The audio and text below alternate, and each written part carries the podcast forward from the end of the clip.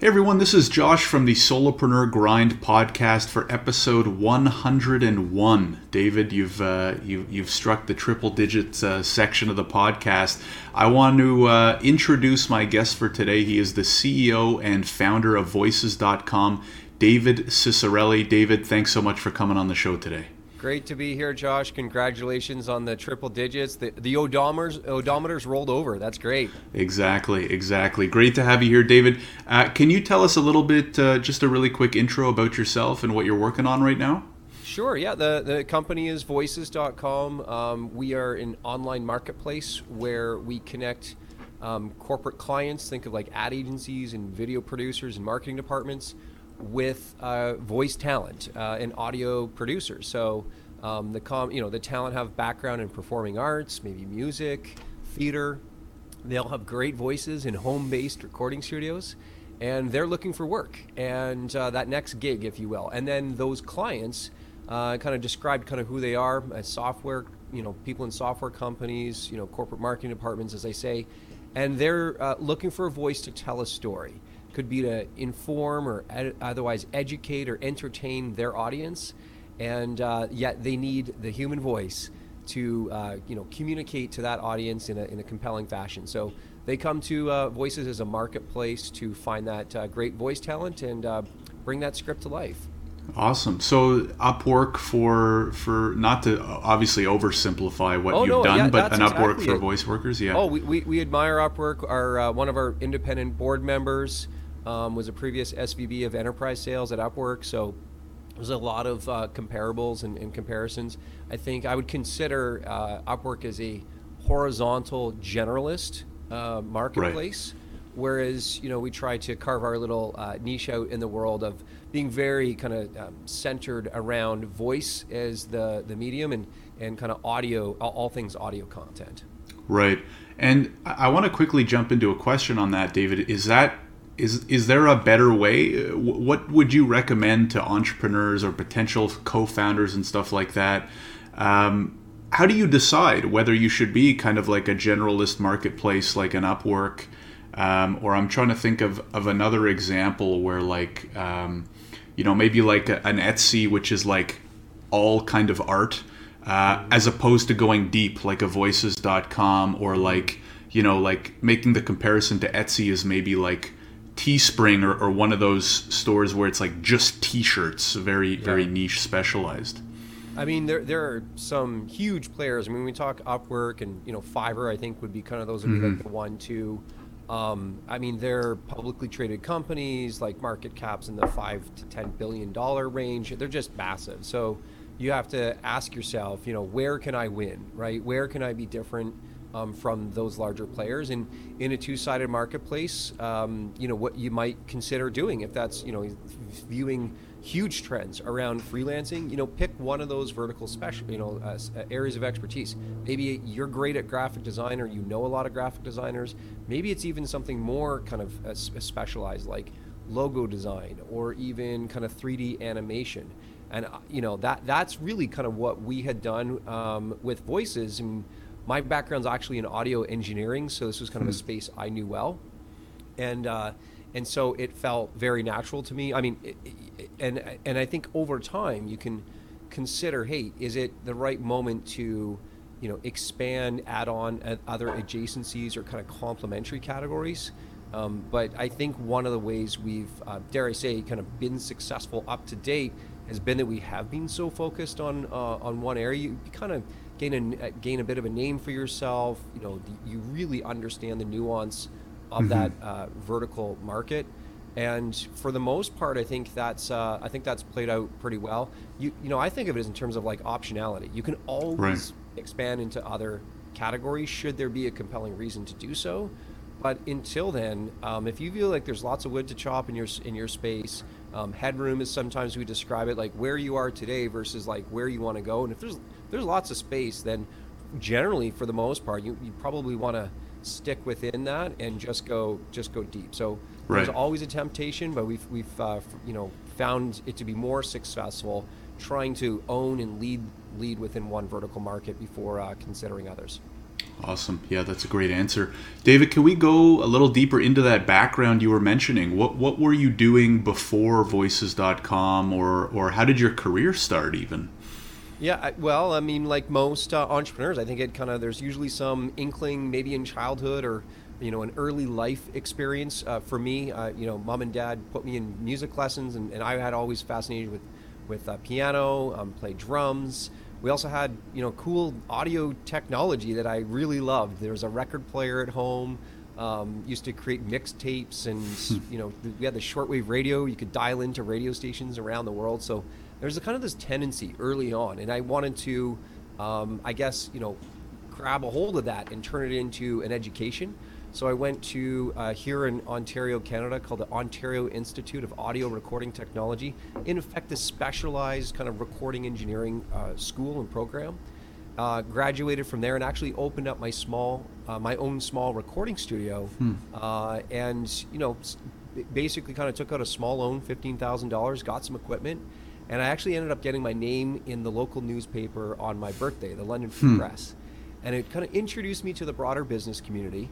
Uh, and I ended up getting a few, uh, you know, gigs from that. Uh, one notable one was actually Stephanie, my uh, now my dear wife and, and co-founder in the company. And she, at the time, she was a classically trained singer. She'd sing at weddings, funerals, other special events. Her mom would carpool her around the city to record these uh, these sessions. Sometimes people wanted to hear her audition first before hiring her. And her mom saw this newspaper article, believe it or not, cut it out and left it for her on her bed and said, "Hey, you should go get your singing repertoire recorded at this new studio." Hmm. And so she came down to the studio, chaperoned by her mother, of course. And uh, we ended up doing that work and, and really hit it off. Um, at the same time, Josh, there was another, those a couple other uh, gigs that kind of increased that came in. Um, some uh, event management company wanted some phone system recordings. Uh, a hair salon wanted some radio commercials done, and they wanted a hmm. female voice. So I had just met Stephanie, and so I gave her a call and I said, "Hey, I, got these gigs. I came in. What if I be the engineer and you be the female voice talent?" and hmm. you just read this page of copy and we'll split the money 50-50 so that's what we did um, and kind of realized that we enjoyed working together and uh, built you know this kind of you know this really quite primitive static brochure style website which showcased stephanie as the one voice talent uh, and uh, that actually soon attracted other freelancers somebody from uh, hmm. montreal and quebec spoke french hey do you need, ever need somebody who speaks french on your website can i you know can you list my name we had people in New York and LA who did character voices and celebrity impersonations. And so we always just said yes. And mm-hmm. it got to the point where there was a few dozen talent on there that actually attracted clients who would discover the website and say, I see this person on there, um, this talent. I can click play, I can listen to them. How do I get in touch with them? And that was like that first moment where we mm-hmm. realized, wow, maybe we should step back from doing the recording right? And still kind of operating this kind of quasi project recording studio, step back and instead let's be the connector. Let's be that trusted intermediary that kind of, you know, brokers deals, facilitates these transactions between the client who's looking for work and the talent, uh, you know, who's who's looking for that next project to work on. Um, and so that's kind of that's the genesis. That's been the the main idea all of those years ago, and uh, hmm. for the, for the most part, still the same uh, business that we run today. Right. That that's very cool. And as you're telling the story, you can just it just starts to like the light bulb like oh that's where voices.com came from and, and how it evolved. And what i what i hear a lot from guests like yourself david is i think for a lot of new business endeavors they're not these like eureka moments where someone has a brilliant idea out of the blue and they open a business and they ride off into the sunset right? It's it's very often the case of especially for someone like you you're doing another version of it or something you know parallel to it and as you keep accepting these new opportunities something else presents itself uh, usually pretty related you know, my, um, my dad always, you know, rem, uh, made sure it was kind of top of mind. He's like, you just never know what this business is going to evolve into next year, and really kept me open minded because you know, failing that, it would have just been no, got to re- run this recording studio, bill out at thirty dollars an hour,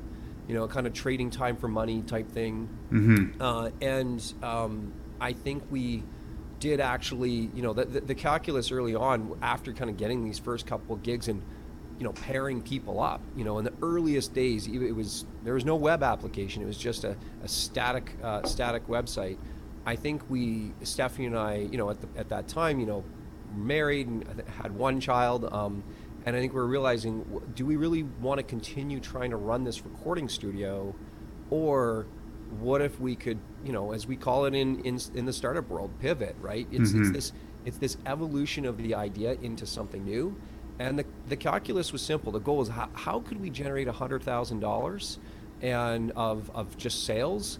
And it's like, wow, that's a lot of billable hours, if you will, in the recording studio. Mm-hmm. Um, or we could, you know, at the first iteration of the business model was actually a membership based website where we would, um, you know, sell um, the, the brand promise, if you will, to the voice talent was in exchange for a modest annual subscription or annual membership fee, which at the time was $49 a year, we will then go out and market you uh, on the web. This was before LinkedIn, before WordPress or Wix, and you could kind of spin up your own site. This was like giving, you know, voice actors who didn't have those kind of, you know, technical skills, certainly computer or internet-based skills, a presence online. And mm-hmm. so that felt like a good deal uh, to them. Um, and it provided us with cash early on that we then went out and marketed the site. Very early users of google adwords when it was you know 10 12 cents to buy traffic from google.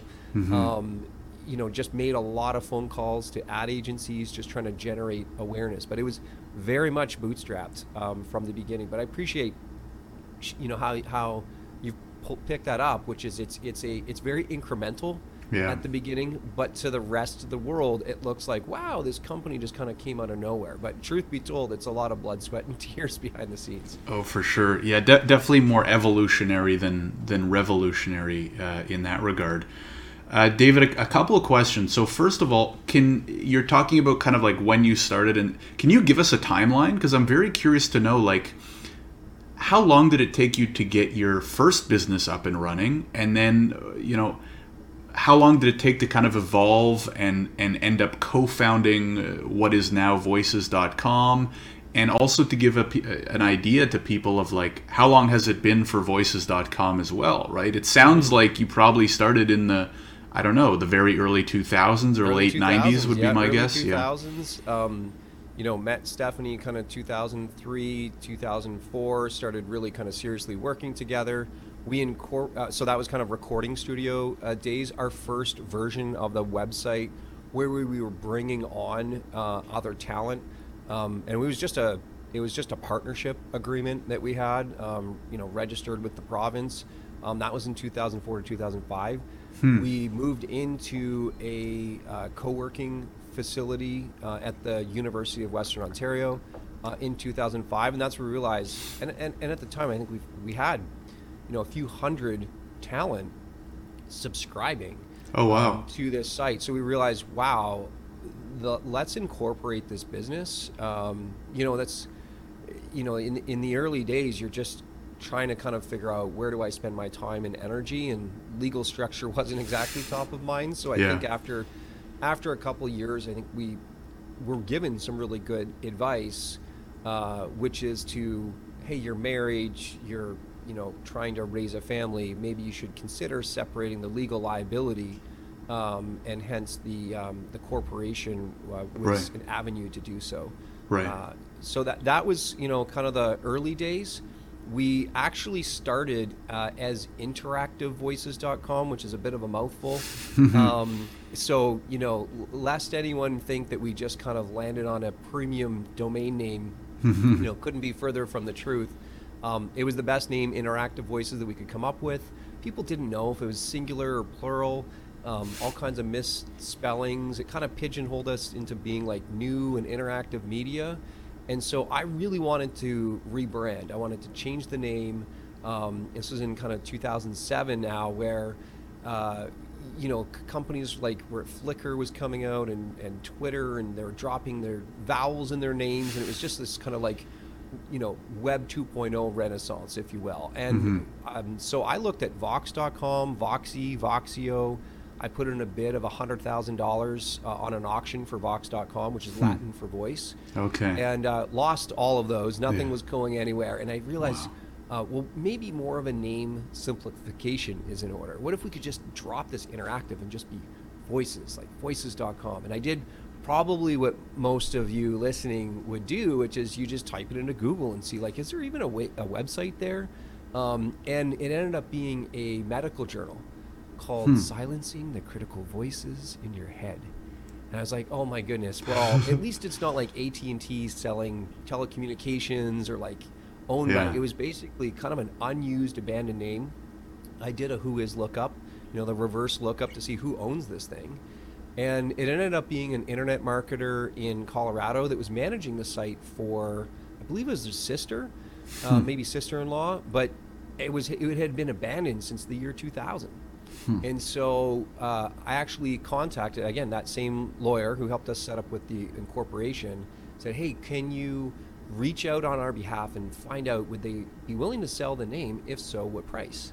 And so uh, they came back and they said, "He said fifty thousand dollars."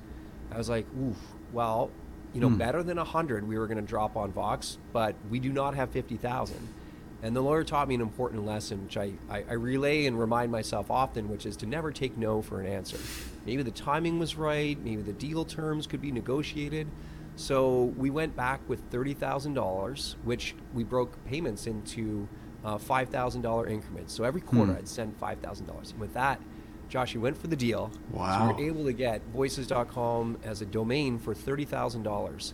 And I can say that with confidence that that was the moment or looking back, you know, so much in the business changed. You know, we had 10,000 users on the site at the time, and Wow. customers, Microsoft, Nintendo, um, uh, uh, NBC, and the talent community. When we put that announcement, they, they seem to rally around. They're like, "Wow, this is great! This is a it's a community that we want to be part of." It sounds like we've been there forever. Um, plus, we also got uh, inquiries from from journalists who would who who would be doing some research. You know, there'd be some new, you know, animated movie or some early days of like text to speech on, you know, Amazon Kindle was one of the stories early on. There was a reporter from CNN that reached out. They just wanted a quote or commentary, and journalists are doing research like we all do. There's what they're they're doing research on Google, and if you see, you know, site one two three site with hyphen dot biz and voices dot com it's like oh wow and then clearly this is the even just Right. the optics or it looks like the one uh, a market leader so that was a that was a great decision just shows you sometimes you you need to step out and be bold um, if it's something you really believe in And I can only imagine what that URL is worth right now. Like I would have to imagine like maybe seven plus figures. I don't Oh know. well, from like, t- it's funny because from time to time, you know, we'll get you know domainers. It's a whole you know oh yeah, subculture. I've as had well. domain flippers on as guests on the show before. Oh, yeah, it's, yeah, I didn't realize it's a whole it's a, and a profession. like thousands, like thousands and tens of thousands. Some some situations. Uh, yeah, I've I've kind of uh, listened in on a few clubhouse, um, you know, uh, rooms because of that. It's really fascinating. But they, um, y- y- you know, I get these inquiries. I'm like, well, you want to sell the domain, you know, twenty five or fifty thousand dollars. I'm like, the whole like basically would be buying the business at this Mhm. point. Uh, and so I think it's pretty tightly coupled um, to kind of who we are and what we do and our identity, because it not only serves as you know a brand identity, but it also doubles as the destination of where you go to uh, to get the work done. So Yeah. as I say, really really happy with that uh, early investment. For sure, and I think Google loves that too, right? Just the the, the one line, the it, it's clear what it is. Anyways, um, that, yeah, obviously a, a, a great decision, David. I, I have a question, a somewhat selfish question. I, I want to ask you more about the pricing model at the beginning, partly because this is very top of mind for myself right now. You mentioned forty nine bucks for the year. I have two questions. Number one, were you also taking a cut of any deals that happen. So if you did match the voice actors with a company, were you taking a percentage of that, or any other? You know, was it just the forty nine a year? Was there anything else? And then number two, what what would you recommend for someone who is again selfish question here? They have a tech company of their own, and, and they're thinking of you know these kind of like new offering doesn't really exist in the market. How do you go about trying to come up with an offer to you know like what would you suggest? Is there a step-by-step process you guys took? Was it a whiteboard? Did you just say hey 49 screw it let's go sell it? Uh, curious to hear you know maybe your process and maybe what you might recommend to someone today. Yeah well uh, let, let's let's unpack the evolution of, of the business model. You're right it started as a purely a membership based website um, because it was you know I mean, in effect, we put a long. We Stephanie wrote this long form um, email uh, newsletter, if you will, that we that she had sent out, and um, that really kind of made that pitch. You know, um, here's what we're going to do. Uh, here's how we found you. Here's what we're going to do. Here's the value that's offered. If you want to subscribe to this website, you know, you can um, you know buy a membership uh, on, and here's the link to PayPal. So we just had a PayPal link we sent that out, and again, dating myself here, which, which at the time was the Yahoo directory. It was basically a catalog of all the websites um, that were in the arts and entertainment kind of ca- category um, within this Yahoo directory. Stephanie emailed hundreds of people, and we ended up doing five thousand dollars of business over that first weekend. So right away we knew, okay, we're on to something. So um, there wasn't. It, it was, it was basically trial and error. It also felt a little you know, if you will, in, in, intuitive that like, hey, not a hundred bucks, you know, it's kind of like three, four, five bucks a month. Like it kind of just felt like very cheap, to be right. honest. And we were just trying to get enough demand. It was not a freemium model, and that's also important to know in the early stages. It was membership only, which kind of created a bit of exclusivity. Right. We knew we didn't because right away we would actually have to go out and get the the other side of the market. We would have the supply, the talent, but then my job was always the client guy. I had to go out and get all of the all the jobs onto the platform. Mm-hmm. And so we didn't we almost didn't want to oversell at the beginning because then you just have too much supply and not enough uh, demand. So right. that $49 subscription, we were, um, you know, intentful, I think, over the long run to, again, incrementally, I'll reuse that term, increase price when we felt like we were over delivering on value. So it went right. from 49 to 99. I mean, fast forward to today, it's a it's a $500 a year subscription. Um, we did not have the transactional element at all. Wow, um, that is a great deal. Fifty. You figure if they get one client, it's it's more oh, than exactly. worth it. And yeah. I think that's and now what you know, and that's kind of been the almost the like unstated. I mean, we did use that explicitly in the in like our messaging early on. It's like one deal and it, you know, you know, one job in the year, you pay for itself. Mm-hmm. Um, and what I think was happening was we were increasingly seeing clients, um, the buyer, gain so much value in this exchange where they didn't have to book out a recording studio because the talent worked from home.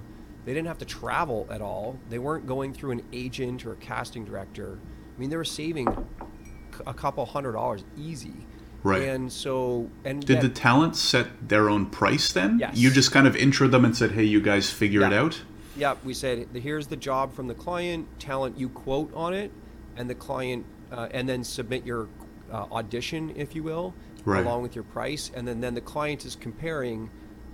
samples of people reading their actual script right along with a price and because it's not always the lowest price it's right. also um, there's kind of a misbelief about that but you're kind of comparing quality of talent right. uh, against price so it's, it's so, almost kind of like 99 designs as well yes. right in the sense that it's it's a bit of like a, a bidding so to speak exactly yeah right. exactly so very the, cool yeah so so once we were we realized we were like facilitating these transactions people would we kind of consummate the match, facilitate the transaction, but it was the transaction would occur just by an exchange of PayPal. Um, every now and then, the deal would go sideways. The, the talent would, you know, generously deliver the file before it's an MP3 file or a WAV file before the work would, or sorry, before getting payment. Mm-hmm. But the talent would hold us accountable for it, and we realized we can't let this persist. So there was a, a problem there. It didn't happen all the time, but when it did, we realized wow, we feel like we have a greater responsibility here.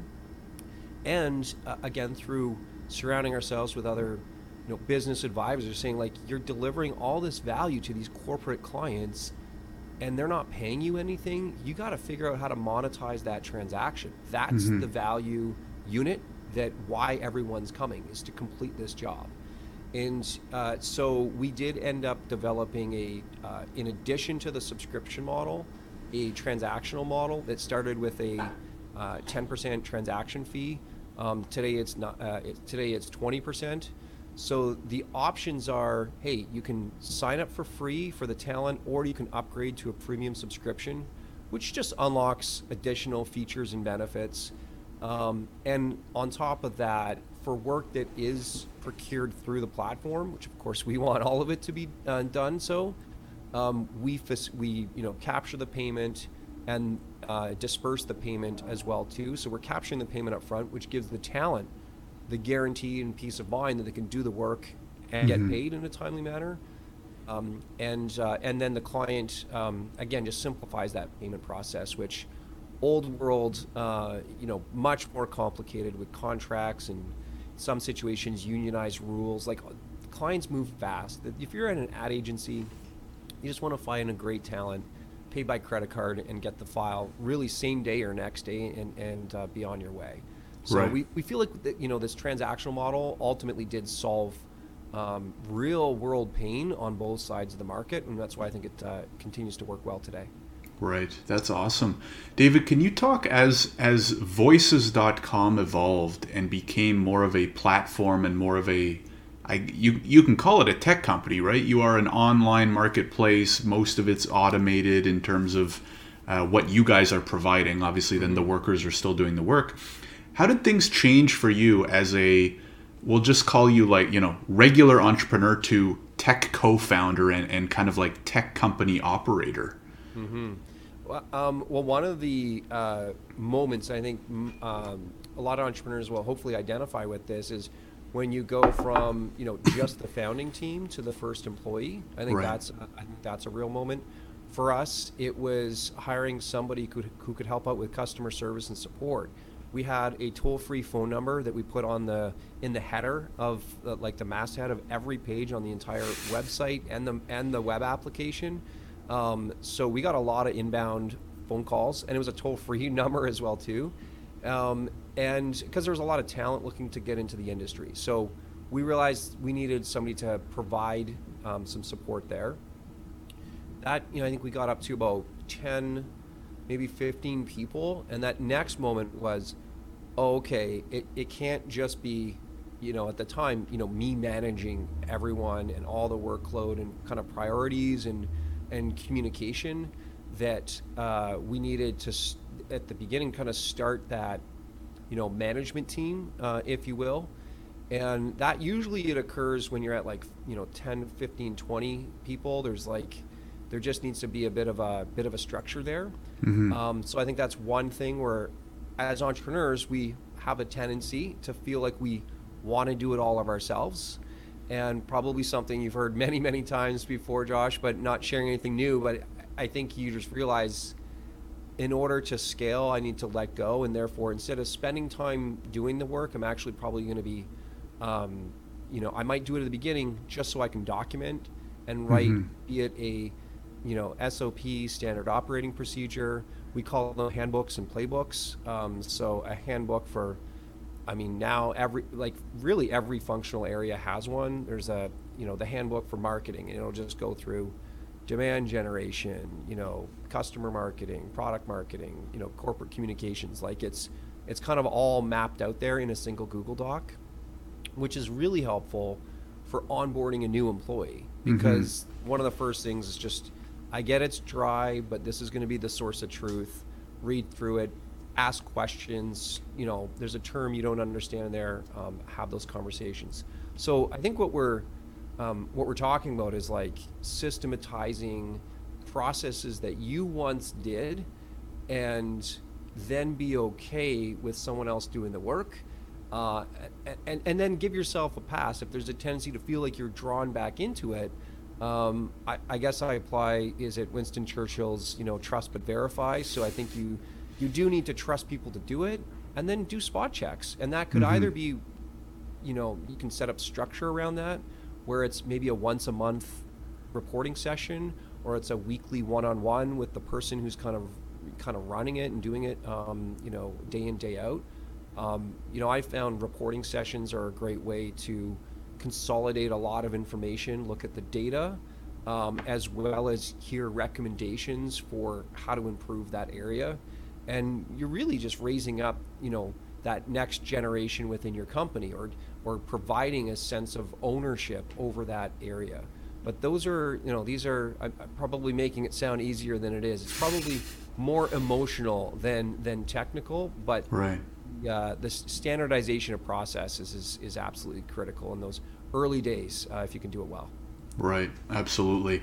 David, can we spend a quick minute talking about uh, funding for two reasons? I mean, number one, I believe that you guys bootstrapped for quite some time, and so I'm curious to hear about uh, why and, and what, what that was like and then what the experience was like uh, of actually going through the funding process if you have any tips for, uh, on that as well yeah, I lo- love to. Hopefully, I can, um, you know, make make this a, a, a, valuable and, and as you say, some of those tips just from experience. I mean, we and, and I say we, Stephanie and I, um, were uh, the toll, uh, two sole shareholders of Voices for many years. Um, hmm. Yet we were able to secure debt financing with the Canadian, um, you know, the Business Development Bank of Canada.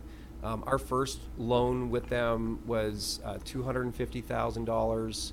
Uh, there were some earlier ones, but kind of got up to 250, then 500, 900. $2 million was, was a, a term loan, which is hmm. pretty unheard of for a tech company. It's not like they were investing in assets. It was really all intellectual property, like a growth plan of hiring employees and investing in sales and marketing.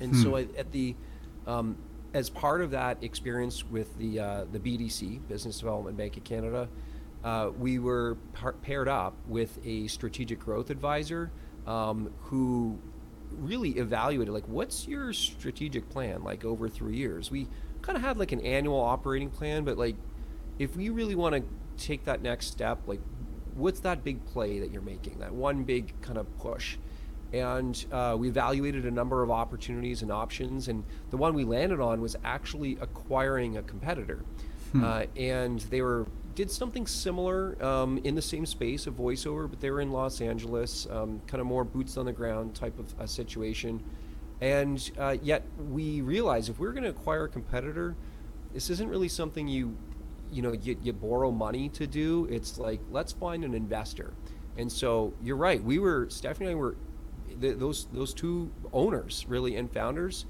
for goodness well over 10 years wow. and didn't you know paid ourselves a salary paid you know had i think at the time like 100 employees Jeez. and it was really just the two of us and so i think we had recognized that we had kind of achieve that building a lot of value in the company that you know a couple things converged an opportunity to acquire a competitor, um, and it was probably getting prudent to perhaps, as they say, take some money off the table. You know, you, you spend a decade doing something, paying yourself probably below, you know, market rates, mm-hmm. and yet, you know, all, all the eggs were in that one basket, including the chicken and the hen and the cow and the whole farm was all in this one kind of uh, voices basket. So right. um, when we went to consider, you know, and, and uh, you know, had the ideal term sheet in mind, if you will, of what an investor would look like, that um, being able to take some some money out, which is known as you know, secondary capital, primary capital goes into the business for use of proceeds. You know, in this case, acquire acquire that company and then have some secondary capital as well too that would go to the existing shareholders who in this situation um, was was Stephanie and I. You know, very modest amount, but I think gave us some you know financial security and some breathing room to like, all right, great, let's go at it for the next um, for the next several years. Right. So the, the the first thing was a decision, you know, is to decide that you're going to go raise the capital because it is as you've experienced kind of firsthand, it's pretty time consuming and it's just like becomes oh, yeah. your main thing that you do. Um, for me, because we had that 10 year history, what I had done is I took down every name of whenever I get an investor. I knew this day was going to come, mm-hmm. but I wrote down a name of every investor, their email address, where I met them. I just kept it in a big spreadsheet. It wasn't fancy. Just kept them in a big spreadsheet so that the first thing I did was I emailed out um, a note uh, and I said, um, voices voices.com raising 15 to 20 million dollars uh, was the subject line and then kind of describe hey here's what we're thinking of. Um, you know if you recall we met here here's where we're at. If this sounds interesting to you i can send you a one pager so i had a one page pdf as a first kind of piece of marketing collateral. So that would be my first tip. Then after you send that out then the people who uh, eh, eh, or you know people who replied. I went from 200 on that list down to about 80, 80 90 people replied. I sent the one pager and I said, hey, if you like what you see, let's get on a call. So I didn't ask for the call. I didn't cold call people right away. I didn't just push information. I was constantly trying to, you know, um, you know, influence people to demonstrate interest. Mm-hmm. So of all those calls, I know I think I did 80 calls. Um, I was actually reading off of a full business presentation that I had created. The benefit of doing so is that I could ensure that I'm giving the exact same numbers, the same story over and over in the exact same numbers in terms of growth rate, number of customers, you know, average spend per customer, all of these different dimensions because I'm literally reading off a presentation. Mm-hmm. So I said, "Hey, listen, it sounds like you're really interested. Our, you know, half an hour kind of you know blew by pretty quickly in terms of an intro call.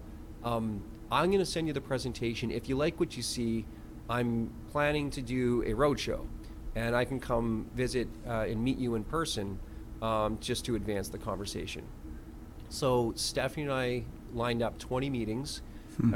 and did a roadshow across. Um, started in Toronto, Boston, New York, LA, and San Francisco, and Silicon Valley, and then flew home. And out of those, we were meeting investment committees, speaking to partners, and it's kind of now you're in person giving the pitch and the product demo.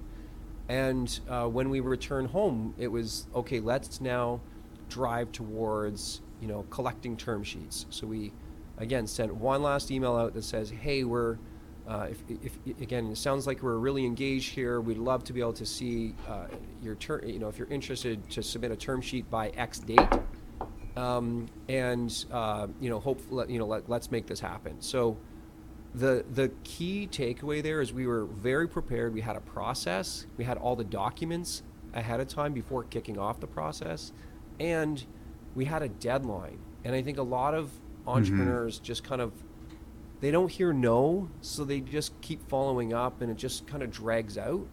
Whereas if you are in control of the process as the entrepreneur instead of letting the investor say, "Oh, send me more information, send me more," it'll you'll get people at different stages of the timeline and the investor will always want more information. Yet Right. You know, and you'll just be kind of caught in a loop. Um, and I think they they're very well meaning, but you also need to move on with the business to, you know, execute your strategic plan and your value creation plan. So that that kind of term sheet deadline uh, we found was uh, was very very helpful. So I don't know. Ho- hopefully you find that uh, that helpful, and, and the listeners do as well in terms of uh, how we went about raising capital. I, and I should I guess the the you know closing remarks on that is we ended up working with Morgan Stanley, a global investment bank. They're their uh, private equity and kind of technology group in uh, San Francisco, Silicon Valley, and raised $18 million US as our Series wow. A. So I feel went from like bootstrapped to 18 million um, was a pretty big injection into the company and and uh, and a learning curve in its, of itself, but it turned out quite well for us. Yeah, that, that's incredible, David. Great advice. I mean, first and foremost, to to bring a tech company bootstrapped to 100 people and just the two like co-founders as shareholders i feel like i don't know maybe you can count that on like one or two hands the amount of north american companies that have done that. So that that's really incredible. The fundraise super good advice. Uh, i did the same thing in terms of like a google spreadsheet of investors or potential investors that i would one day maybe need to talk to. The one thing i want to quickly add is what i did based on a suggestion which worked out really well for me was kept the list and then asked those people if they wanted to be put onto my email list where every month or two I would actually send them an update email about the company. And the reason why that worked really well is it kept them updated. They were hearing the story. They were so so when it was time to raise, they already knew who I was and felt a little bit more comfortable and, and blah blah blah. And I still have that email list to this day that I send usually once every one to two months. I send an update, yep. and uh, that's really no. I, I, love that. It, no, we I, I, do the same thing. Um, you know, at the it, you know, I, I, love that you keep that up. And I mean, the benefit of the Google sheet is like you're it's like red, yellow, green. You're you have mm-hmm. all the columns of like you're moving the people along.